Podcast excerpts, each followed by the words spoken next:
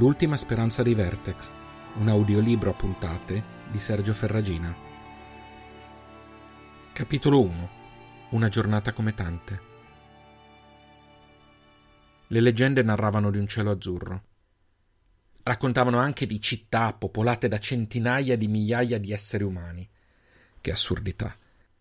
Era evidente che non esistessero tante persone sull'intera Gea. Quanto al cielo azzurro, era un'altra di quelle favole che si raccontavano ai bambini per farli addormentare, quando il fuoco non scaldava abbastanza e il cibo disponibile non era sufficiente a riempire lo stomaco di una persona, figuriamoci di un'intera famiglia. Eppure era bello immaginare pennellate di azzurro e bianco al posto di quella massa grigia quasi sempre uniforme. Come le chiamavano? Qualcosa come navole, novole, forse. Reynald ci pensava spesso durante i tanti tempi morti che accompagnavano il lavoro al Norfolk, il tratto di terra che il Consiglio dell'Unità aveva assegnato alla sua famiglia. Tanto risorsa quanto maledizione, si era trovato spesso a pensare. Drake, l'unità di Reynald, era una delle varie conglomerazioni costituitesi spontaneamente dopo il lungo buio, intorno ai terreni meno aridi, poco distanti da pozze d'acqua spesso più simili a macchie di fango che a fiumi o laghi. Drake era sorta su un territorio caratterizzato dalla presenza di un ampio numero di grotte naturali, situate ai piedi e alle pendici di una zona montuosa. Attorno all'area delle grotte, con una disposizione concentrica, si trovavano i Norfolk, terreni dotati di un minimo di fertilità e che, data la posizione, fungevano anche da cuscinetto protettivo tra l'unità vera e propria e il mondo esterno.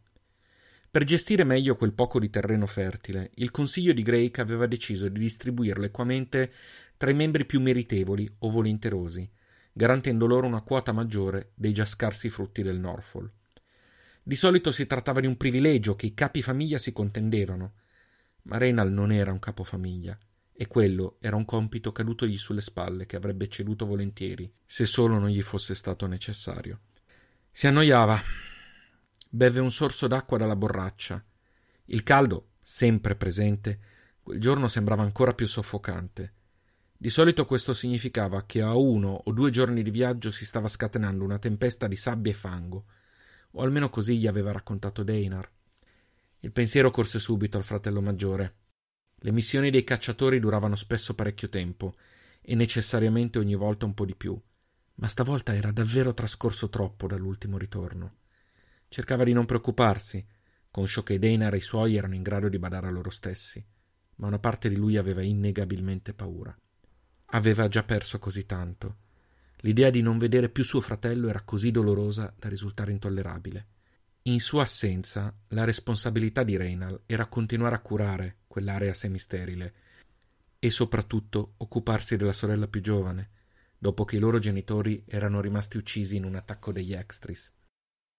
Per passare il tempo scavava nella memoria per far affiorare quelle leggende raccontategli dal padre anni prima, quando ancora era capace di credere che fosse esistito un cielo azzurro, delle nuvole, dei luoghi dove esistevano più animali che uomini, illusioni che doveva continuare a raccontare a Selin, la sua Memei, la sua responsabilità, l'unico motivo per cui la mattina si alzava e sorrideva. Fece vagare lo sguardo. Il Norfolk era stato assegnato a suo padre e che lui aveva ereditato era uno spiazzo in mezzo a quel che una volta era stato un bosco rigoglioso. Ora gli alberi erano piegati, e il colore delle foglie aveva un che di minaccioso, un verde talmente pallido da sembrare quasi grigio. L'intrico che le piante formavano rendeva quasi impossibile attraversarle senza ferirsi. Solo due passaggi, uno di fronte all'altro, permettevano l'accesso ad altrettanti sentieri.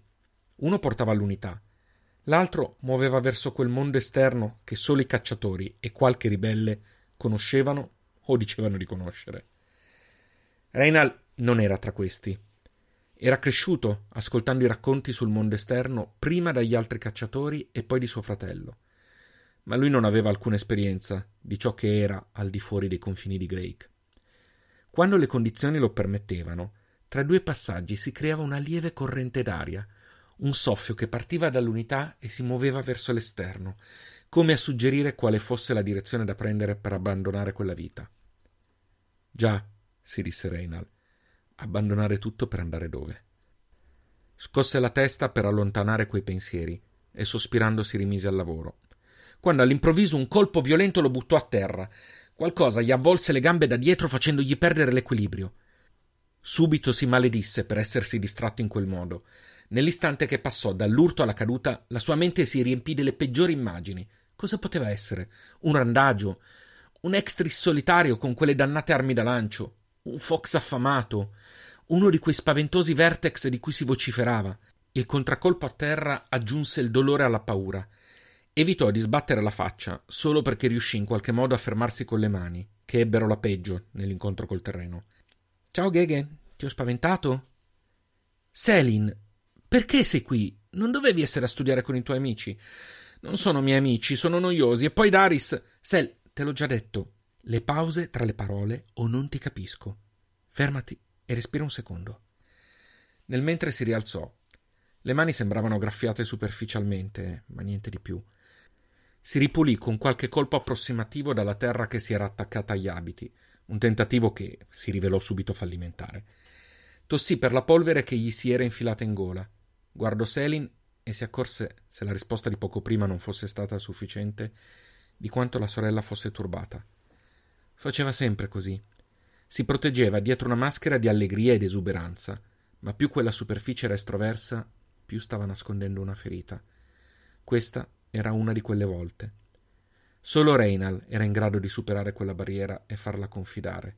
Né Deinar né i genitori, quando erano ancora vivi, erano mai riusciti a ottenere più di un calcio negli stinchi o una risposta stizzita nel tentativo di oltrepassare quel muro. Renal era diverso. Poteva non essere forte quanto il fratello, ma la sua sensibilità lo rendeva il miglior amico e confidente di Selin, che lo adorava e andava ripetendo di averlo adottato. Reinal la scrutò. Erano passati i tempi in cui gli arrivava Sieno al petto e sebbene anche ora non superasse le sue spalle e fosse coperta dai soliti lisi abiti protettivi, era evidente quanto fosse magra e fragile. Pareva uno scricciolo a vederla, ma quando la si conosceva si scoprivano tutte le energie che nascondeva. Era in grado di trascinare chiunque glielo avesse permesso nella più folle delle avventure, salvo poi ad anni fatti guardare il malcapitato con quei profondi occhi neri che dicevano Io? Io non ho nulla a che fare con tutto questo. Capitavo qui per caso. Ora però i suoi occhi si muovevano tra lui e un punto lontano, incapaci di sostenere il suo sguardo. Faceva così quando era ferita e non voleva che si notasse. Allora, Sgorbietto, cos'è successo stavolta? Che hai fatto arrabbiare? Non sono uno sgorbio e io non ho fatto nulla. Non è colpa mia, rispose stizzita, voltandogli le spalle. Tra i capelli corvini, che teneva più corti di lui, erano rimasti impigliati dei fili d'erba gialli e secchi. Renal li tolse dolcemente, notando quanto fosse irrigidita. Capì che non era il caso di scherzare oltre e le mise dolcemente le mani sulle spalle, facendola girare. Sel, sai che puoi dirmi tutto. Cos'è successo? È colpa di Daris, rispose lei, la testa bassa. Quella testa di Vertex ha cominciato a dire che Baba e Mama non sono stati uccisi dagli Extris. Ha detto che sono cambiati e che il consiglio li ha uccisi come si fa coi fox rabbiosi e poi ha detto che probabilmente erano Vertex anche prima, altrimenti non sarebbero nati due mostriciattoli come me e te. Mostriciattoli? Quella semplice reazione del fratello sembrò darle un appiglio. Sollevò brevemente lo sguardo e fece un veloce sorriso, senza però alzare ancora la testa. Vedi? Ecco perché gli ho tirato un pugno. Un pugno? Selin fece un mezzo passo indietro, fingendo di essere imbarazzata. Ah, non te l'avevo detto questo, vero? Vabbè, Comunque, quello stupido del lead se l'è presa con me e mi ha mandato via. Non mi ha neanche ascoltata. Ha detto che quando c'è un problema è sempre colpa mia. Sel, non è che abbia tutti i torti, e lo sai anche tu. Non importa se stavolta ha iniziato Daris. Reynal era riuscito nel suo intento di superare il muro emotivo di Selin, che reagì alle parole del fratello col finto broncio che indossava quando lui la sgridava e voleva addolcirlo un po'. Non è colpa mia se gli altri rovinano sempre le mie idee geniali, ecco. Sel. Va bene, il lead posso capirlo. Forse. disse volgendo gli occhi al cielo, con il tono di qualcuno che sta facendo la più grande concessione mai partorita da essere umano. Ma Daris si è meritato il pugno. Va bene, Daris si è meritato il pugno. Ma magari la prossima volta parla prima con Lid o con me, d'accordo? Selin annuì riluttante, abbassando la testa. Reinal allungò la mano verso di lei. Dai, Per oggi basta lavorare. Torniamo all'unità. Mi porti sulle spalle? Sel, sono stanco. Dai, dai, dai, dai, dai, dai, dai, dai, dai, dai. Va bene, solo per qualche passo. Così Reynal si voltò per permettere alla sorella, così leggera, di saltargli sulla schiena, appesa al collo a mo' di sacco come faceva da bambina. Già sapeva che l'avrebbe portata fino all'unità, ma Selin si sarebbe arrabbiata se non avesse fatto un minimo di resistenza. Meimei? Sì? La promessa che mi hai fatto non la manterrai, vero? Probabilmente no, Gheghe. C'è qualcosa che possa dire per farti cambiare idea? Probabilmente no, Gheghe. Immaginavo. Gheghe, dimmi, ti voglio bene. Anch'io, Memei, tanto. Poi, dopo qualche passo. Mostriciattoli, hai detto? Sì, ma dovevi vedere come gli sanguinava il naso. Cosa credi? Solo io posso insultare il mio Gheghe a quel modo. Grazie. Lo apprezzo molto. Si incamminarono verso l'unità, a passi lenti e costanti. Se Reinal e Selin non fossero stati immersi nella loro conversazione e si fossero voltati verso l'altro sentiero, si sarebbero forse accorti di una figura lontana che avanzava tanto lentamente da dare l'impressione di essere un miraggio. Era un uomo, coperto da indumenti protettivi così laceri e sporchi da non ricordare neppure un extris. Sembrava più un randagio, o meglio ancora, un randagio che aveva avuto un brutto incontro con un branco di fox affamati. La protezione lasciava scoperti solo gli occhi verdi e intensi, sormontati da sopracciglia bianche e folte e circondati da un reticolo di profonde rughe. Sarebbe stato impossibile dire se fossero causate dall'età, dalle intemperie o da qualcosa di più inquietante. Alto e magro, più simile al disegno stilizzato di un bambino che a una persona, l'uomo era ormai ai limiti della resistenza e solo la forza di volontà gli aveva impedito di soccombere prima. Ormai anche le ultime energie stavano esaurendosi e ogni passo era una lotta per la vita. Era convinto che l'unità che stava cercando si trovasse davanti a lui e che l'obiettivo della sua missione fosse finalmente vicino dopo tanto tempo. Ironico il fatto che stesse rischiando di non farcela per poche centinaia di metri. Percepiva chiaramente che la fine era vicina. Lo consolava il pensiero di essere riuscito a sfuggire agli extris e ai loro mandanti nell'ultimo scontro avvenuto pochi giorni prima. Se fosse riuscito ad arrivare all'unità, forse non tutto sarebbe stato perduto. Forse. La sacca che portava in spalla gli pesava terribilmente, ma non avrebbe mai potuto separarsene, per senso del dovere, oltre che per volontà. All'interno, finiti quei pochi viveri recuperati settimane prima, rimanevano i retaggi di un mondo che non esisteva più, di cui a volte lui stesso comprendeva poco, ma che assieme all'obiettivo della sua missione erano l'unica chiave per la salvezza di una razza che non conosceva più il significato di quella parola. Un altro passo. Più per abitudine che per vera necessità, controllò di sentire ancora il peso in tasca. L'oggetto che vi si trovava era troppo prezioso per lasciarlo nella sacca. Perderlo avrebbe significato fallire senza più speranza. Ancora un passo, più lento. Si fermò, voltandosi verso gli alberi più lontani alla sua destra. Gli era parso di sentire un rumore e pregò di essersi sbagliato. Non avrebbe avuto le forze per affrontare un ulteriore scontro. Un passo, un altro, un altro ancora. Giunse fino al sentiero opposto alla direzione presa da Reinal e Selin e lo imboccò. Una parte di lui aveva sperato istintivamente che lì avrebbe sentito meno caldo, ma l'assenza di un sole diretto faceva sì che il calore fosse uniforme e che il misero riparo degli alberi non avesse alcun effetto refrigerante. Indebolito da scontri, fame e stanchezza, sentiva quel caldo avvolgerlo al punto da stordirgli ogni senso. Se avesse mollato, il passaggio da quell'ottundimento alla morte sarebbe stato tristemente fluido. Provò a respirare più a fondo, ma entrarono solo aria troppo calda mista a polvere. Non c'era sollievo. Tirò fuori una piccola borraccia dalla sacca e la portò alle labbra, deglutendo quelle poche gocce sporche rimaste. Coraggio, vecchio mio. Manca poco. Poi crollò a terra.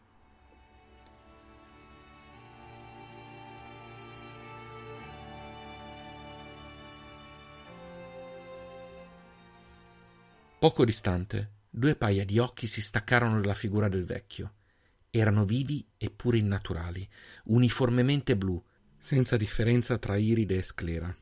I due esseri si guardarono. Un dialogo impercettibile si svolse nel tempo di un battito di ciglia, e uno di loro partì immediatamente. L'altro rimase a osservare, ignorando l'istinto che l'avrebbe portato ad attaccare l'uomo che stava seguendo. Il timore dell'ira della guida era molto maggiore della fame e dell'aggressività che scorrevano nel suo sangue. Continuò a osservare, paziente, leccandosi le labbra, attendendo.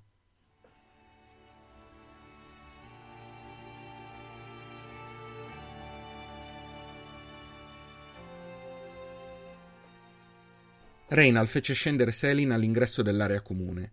Le fece qualche ultima raccomandazione, più per tradizione che per convinzione, e si incamminò verso la loro grotta. Giunto all'ingresso, come sempre, sentì cadergli addosso tutto il peso e la stanchezza di quella vita. Quando era con Selin o con i suoi pochi amici, cercava di non mostrare nessuna di quelle sensazioni, convinto che avrebbe ottenuto soltanto due indesiderabili effetti: far preoccupare la sorella e farsi considerare debole dal resto degli unitari. Quando era solo, però, non riusciva a mantenere la maschera. Accese una torcia, così da potersi chiudere la tenda alle spalle, storcendo il naso per l'odore acre che proveniva dalla fiamma. Si avvicinò a una lamiera scura e lucida che Selin usava come specchio, uno dei pochi vezzi concessi nella vita unitaria. Osservò pensoso il suo riflesso mentre si toglieva gli abiti protettivi da lavoro.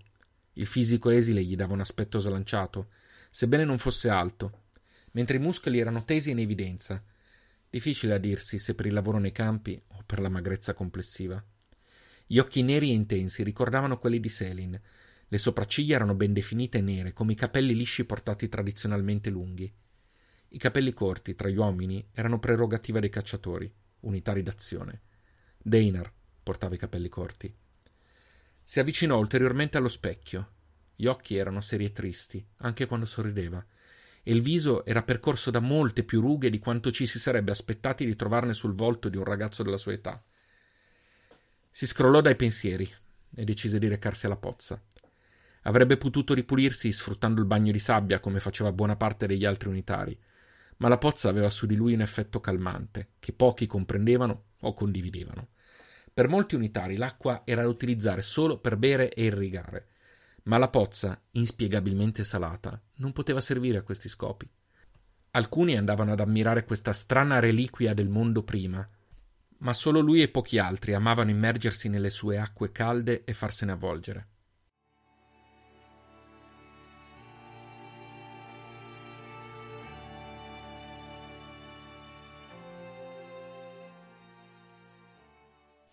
Era immerso fino al collo, con la testa appoggiata all'indietro e gli occhi chiusi, respirando a pieni polmoni l'aria salmastra, quando ebbe l'impressione di sentirsi osservato.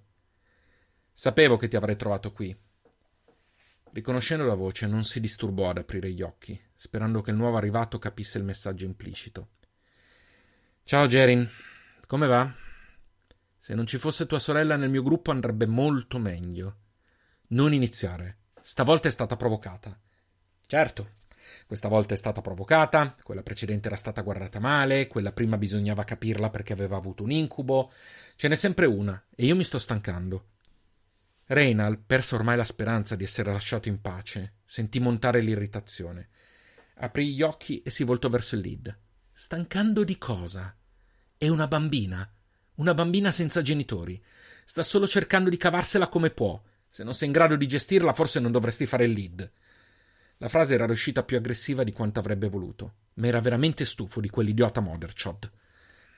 Non è più una bambina da tempo, è una pianta grane che gode di privilegi ingiustificati come il fratello arrogante. Il disprezzo nel tono di voce di Gerin fece infuriare Reynal ancor più delle parole. Saltò in piedi, sul volto un'espressione di rabbia che pochi gli avevano visto in precedenza.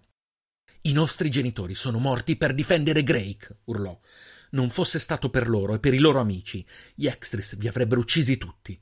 E questo che ti brucia? La vergogna? Tu dov'eri quel giorno? Nascosto a piangere? Immerso fino al collo nel fango sperando che non ti vedessero? Sarà meglio che nessuno dia più fastidio a Selin, oppure. Un violento pugno non gli permise di continuare.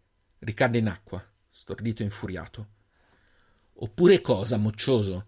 Hai carattere, te lo concedo. Ma non sei Deinar. Tu non hai potere di fare minacce, e stai certo che il Consiglio non ha la memoria tanto lunga quanto ti piace credere. Se siete lasciati in pace, è solo per il rispetto al cacciatore. Ma è troppo che lontano, e anche nel Consiglio si inizia a credere che sia morto. Quando mio fratello tornerà, ti farà rimangiare queste parole. Forse, se tornerà. Credimi, è questione di tempo, poi sia tu che tua sorella dovrete abbandonare il Norfolk. Non finché sarò vivo. Non tentarmi, rispose il giovane uomo con un tono di voce che sottolineava quanto fosse serio. Poi si allontanò.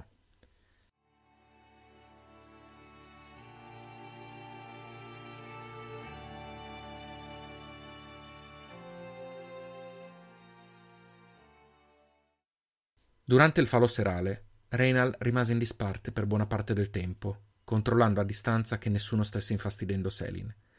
Buttò un occhio ad Aris dall'altro lato dello spiazzo e non riuscì a non sghignazzare. Selin doveva avere un ottimo destro, considerando le condizioni del naso del ragazzo. Non dubitava che avesse già raccontato alla sua cricca quali incredibili artifici da Rox avesse messo in pratica Selin per ridurlo in quello stato, ma almeno per un po' l'avrebbe lasciata stare, nel timore di vedere svelate le proprie buffonate. Mi dicono ti stai facendo un po' di nuovi amici in giro. Ciao Zal, forse è meglio non ti sieda qui. Non sono certo la persona più popolare nei dintorni. Vero, ma tu sai che devo fare qualcosa per tutte le donne di Greik che mi desiderano. Magari così riesco a perderne qualcuna. Reynal fece la prima risata spontanea della serata e sollevò la testa. Se già in piedi l'amico lo sovrastava di più di due spanne, osservarlo da seduto lo faceva sentire un insetto. Zalen, uno dei pochi veri amici di Reynal, forse l'unico fin dall'infanzia, era tanto alto quanto robusto. Non grasso, nessuna Drake sarebbe riuscita a ingrassare, ma massiccio. Vederli insieme generava sempre un contrasto curioso.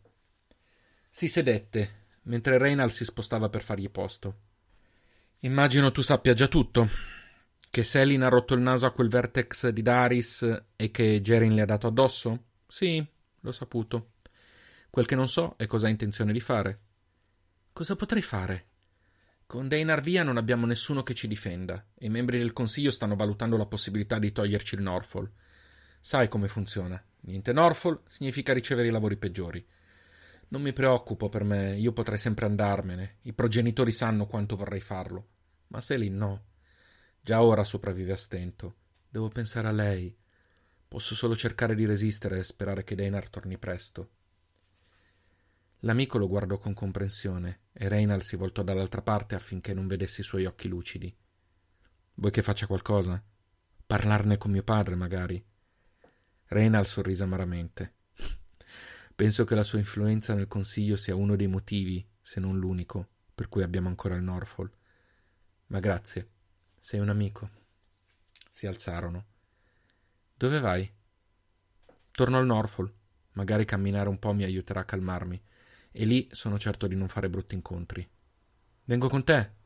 No, no, tranquillo. Torna dalle tue spasimanti. A dopo, magari.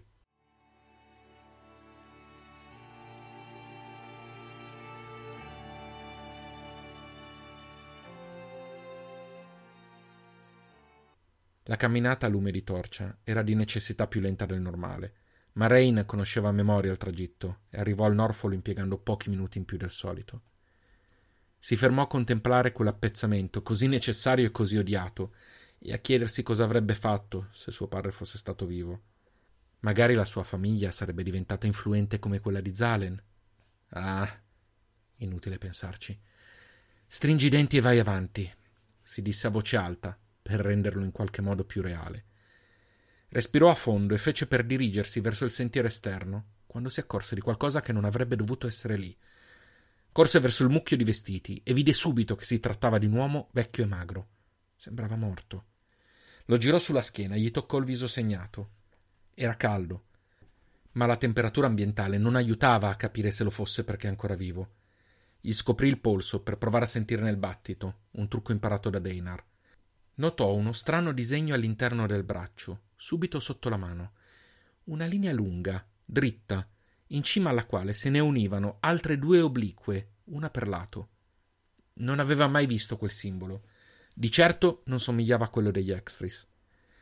Il battito non c'era, era troppo debole per sentirlo. Provò a pungergli una mano con le unghie. Non si mosse.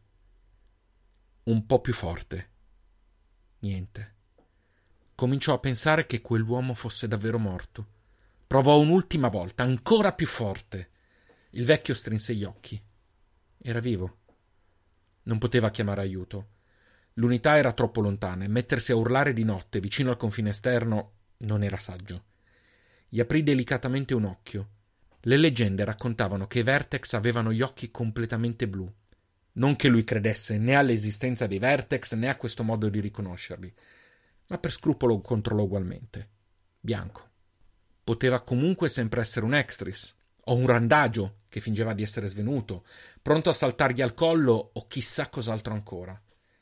Il buonsenso gli diceva che avrebbe dovuto lasciarlo lì, facendo poi una segnalazione al consiglio.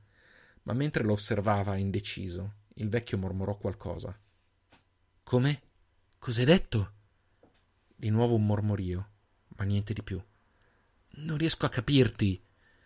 Una voce tanto lontana da non sembrare provenire dalle labbra di quell'uomo ripeté Selnar.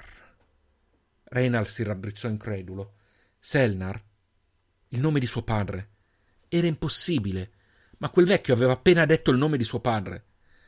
Non stette a pensarci oltre. Perfetto, chiunque tu sia. Ora mi toccherà portarti fino a casa. Spero che almeno la sacca sia leggera. Se lo appoggiò in qualche modo sulle spalle, come aveva fatto qualche ora prima con Selin, e si incamminò a fatica. Il vecchio non era certo pesante, ma Reinal era ben più basso e poco più in carne. Non sarebbe stato un tragitto facile. E io che pensavo di non fare brutti incontri qui. Bella giornata. Proprio una bella giornata.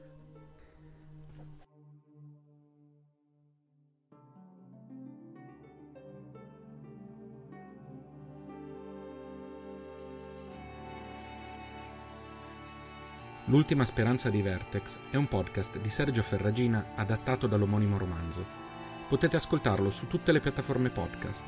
Se vi è piaciuto questo episodio, considerate di lasciare una valutazione e mettere like alla pagina Facebook dallo stesso titolo. Per contatti, proposte o per sostenere il progetto offrendomi un caffè, trovate i link nei dettagli dell'episodio. Ci sentiamo la prossima settimana con il secondo capitolo dal titolo Il risveglio.